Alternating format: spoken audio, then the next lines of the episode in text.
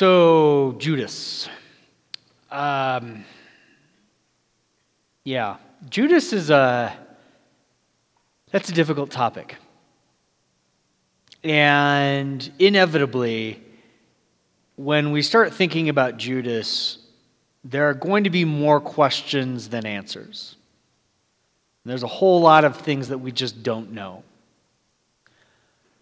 Um, at the very least, uh, we can kind of see how the last week of Jesus' life plays out um, with respect to Judas.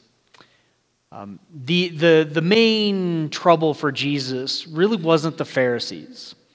Uh, there, were, there was a group within the Pharisees that really hated Jesus um, and, uh, and really, really did not appreciate his teaching, shall we say.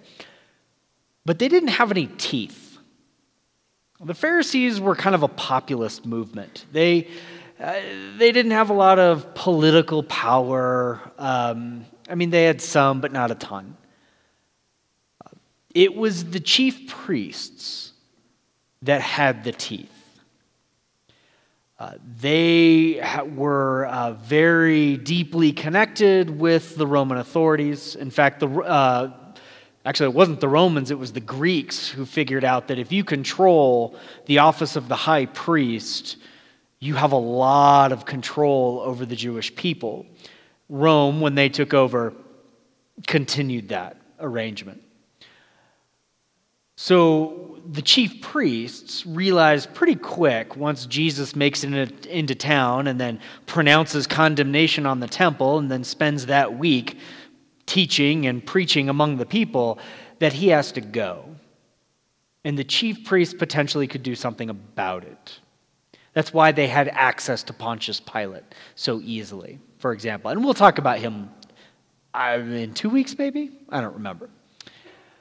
Um, but even they had a problem.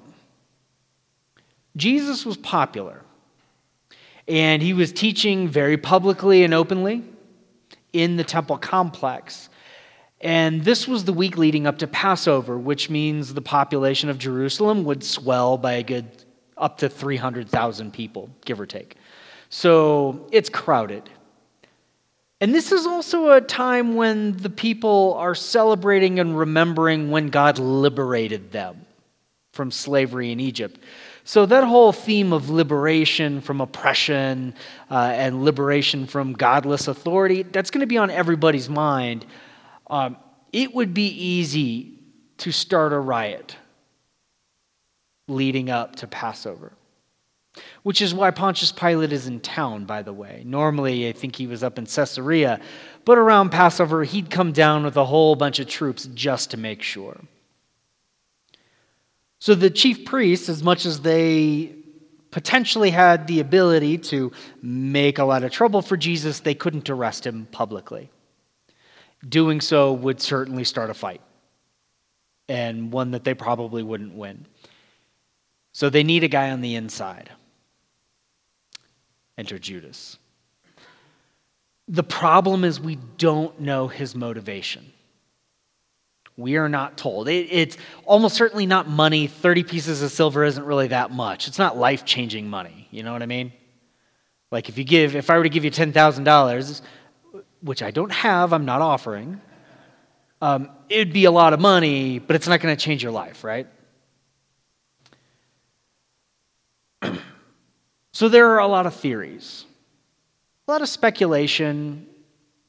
Some theories are better than others about what might motivate Judas.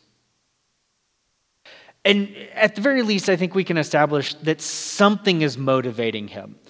Because it's only in like cheap cartoons that the villain likes to wring their hands and be bad for the sake of being bad, right?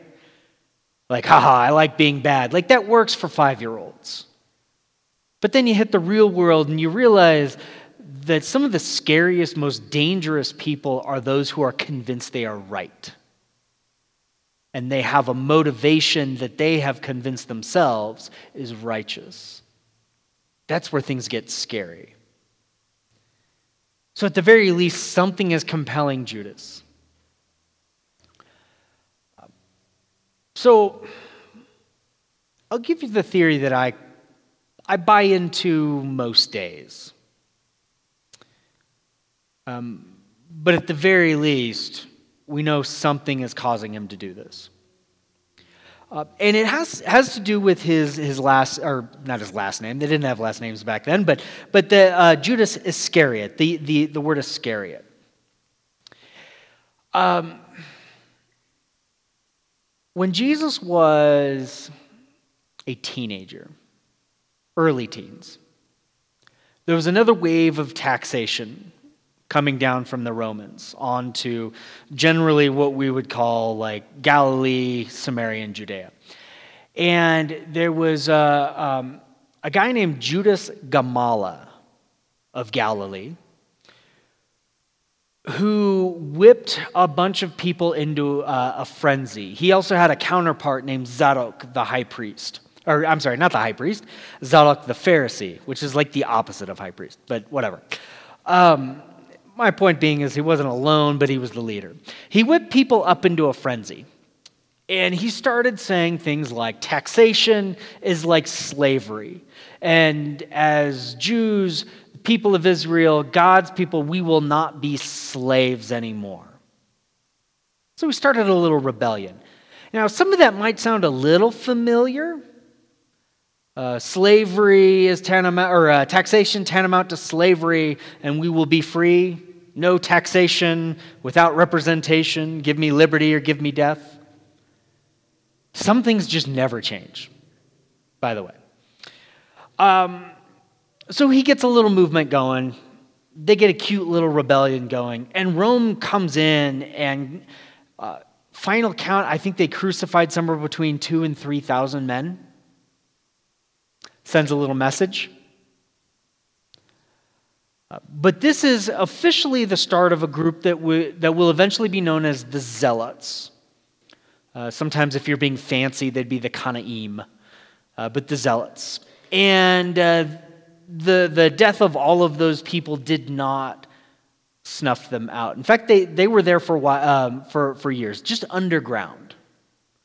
Sometimes they'd kind of bubble up, but um, they were all very keenly aware that in some form or fashion God had promised liberation for his people, freedom.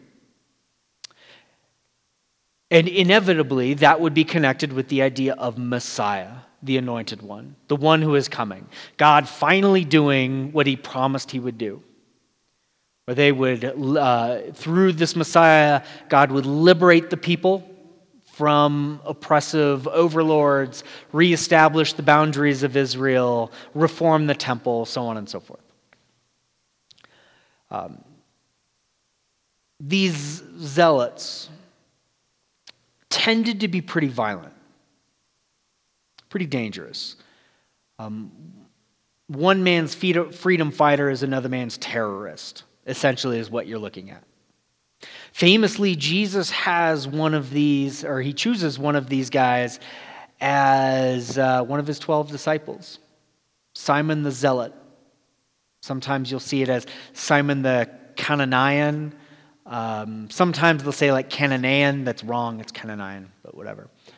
Um, I think Jesus knew what he was doing. Uh, eventually, about a generation after Jesus, uh, these zealots will completely boil over and they will kind of come together. There were different factions and start a war that will end in the destruction of the temple, destruction of Jerusalem, exactly like Jesus said it would. Jesus predicted this in a couple of places. So, like when he says that people will come after me saying, I am he and I am he, he's not talking about false saviors in the way that we might think. He's basically predicting that something is going to boil over and a violent, out, um, a violent war is going to break out and we are going to lose badly. Because Jesus is all about liberation, but he's here to free us from ourselves, from our, our own sin and death, not political powers. So among the zealots, what you'd call broad, you know, lowercase z zealots that started when Jesus was younger, there was a small group called the Sicarii.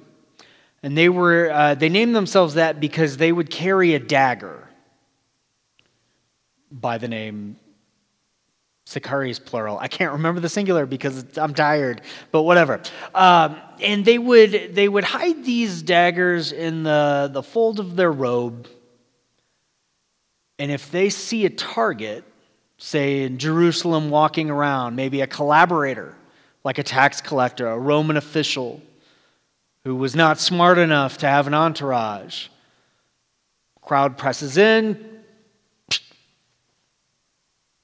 and then you're gone. All they see is somebody dropping and bleeding. Terrorists. Like, like motorcycles that are really loud, just terrorists, terrorizing everybody. Um, quite, I mean, very much, quite literally terrorists. So the theory goes, and the reason why I just spent all that time explaining that, is that Iscariot and Sicarii um, with, with the way that, that Semitic languages work, are probably related. And so the theory goes that Judas is in some way associated with this group. Now we know Jesus has chosen another a, a zealot, Simon. Um, so it's not outside of the realm of possibility. But then that still leaves us with motive. Why would Judas do that? And the theory that I, most days of the week, I, I think I lean on is that Judas was getting impatient. He knew that, or he was pretty sure Jesus was the Messiah, and so he was ready for the war, ready for the fight. And so, in his mind, according to this, this possibility, he gets Jesus arrested to get things started. Um, another possibility is that he had hitched his wagon to this guy and he is um, disappointed. And so, for whatever reason, he thinks that this is how he's going to solve his problems. I don't really buy that, but it's possible. But what is wildly fascinating to me is that potentially any one of us could fall into that kind of thinking.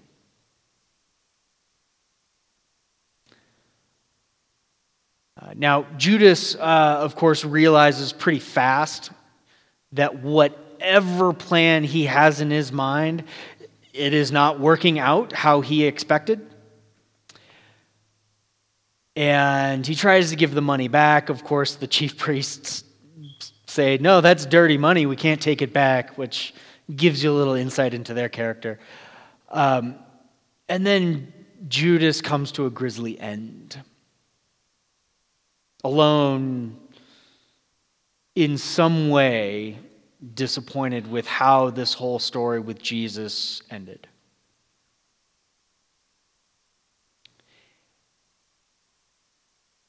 I think it's really important to remember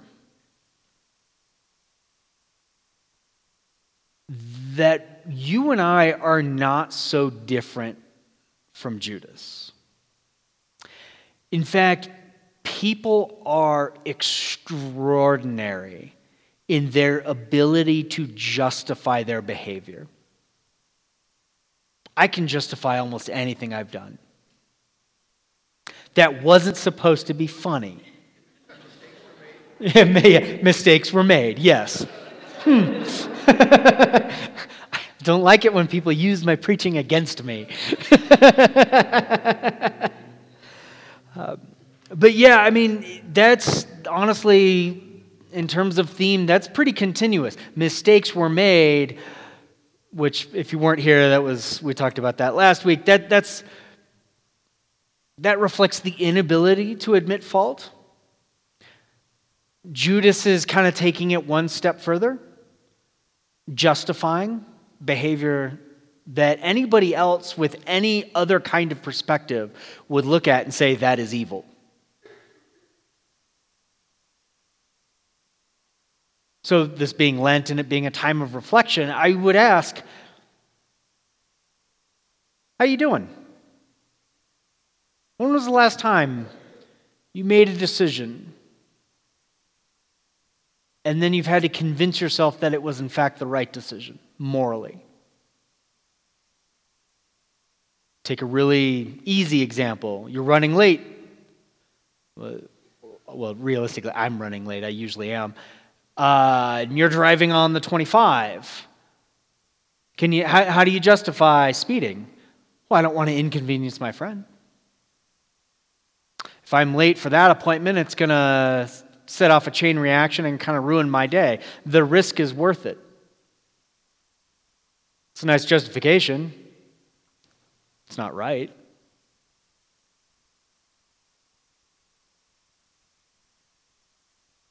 Um, we're very like, the human heart has to convince itself in one way or another that it is okay and like judas we will do terrible things to ourselves and other people to do that and that should scare us There's uh, the, the final interaction that Jesus has with Judas has really struck me preparing for this. Um, Jesus knows what Judas is doing, he knows they're coming. And his response or his comment to Judas is not quite, but almost tender. It's pretty kind. I can promise you I would not respond like that. And so you have a really weird juxtaposition. On the one hand, you have Judas who has convinced himself he is doing the right thing when in reality he is setting off a chain of events that will lead to the most singularly evil event in our history. And on the other hand, you have the person who will bear the weight of that singularly evil moment, who also has grace, perspective, and forgiveness in his heart, and has the audacity to call the other one friend.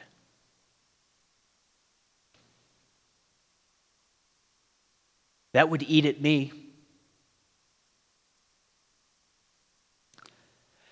And so I think that that moment when Jesus says, "Friend, do what you came to do," is it like it just in a in a moment it tells the whole story of Lent beautifully.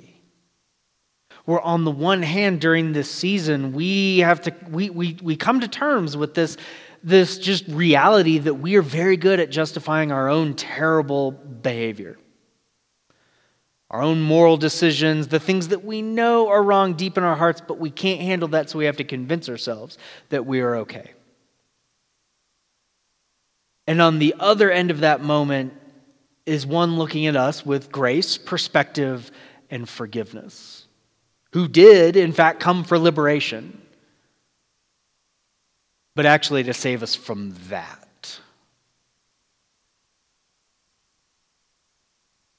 And so maybe the story of Judas in its betrayal and its darkness and evilness and mystery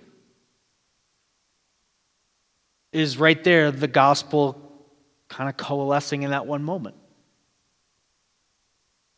Where we end up standing before Jesus betraying who we are as human beings made in the image of God, betraying what we know to be right, even though we've convinced ourselves that we're okay.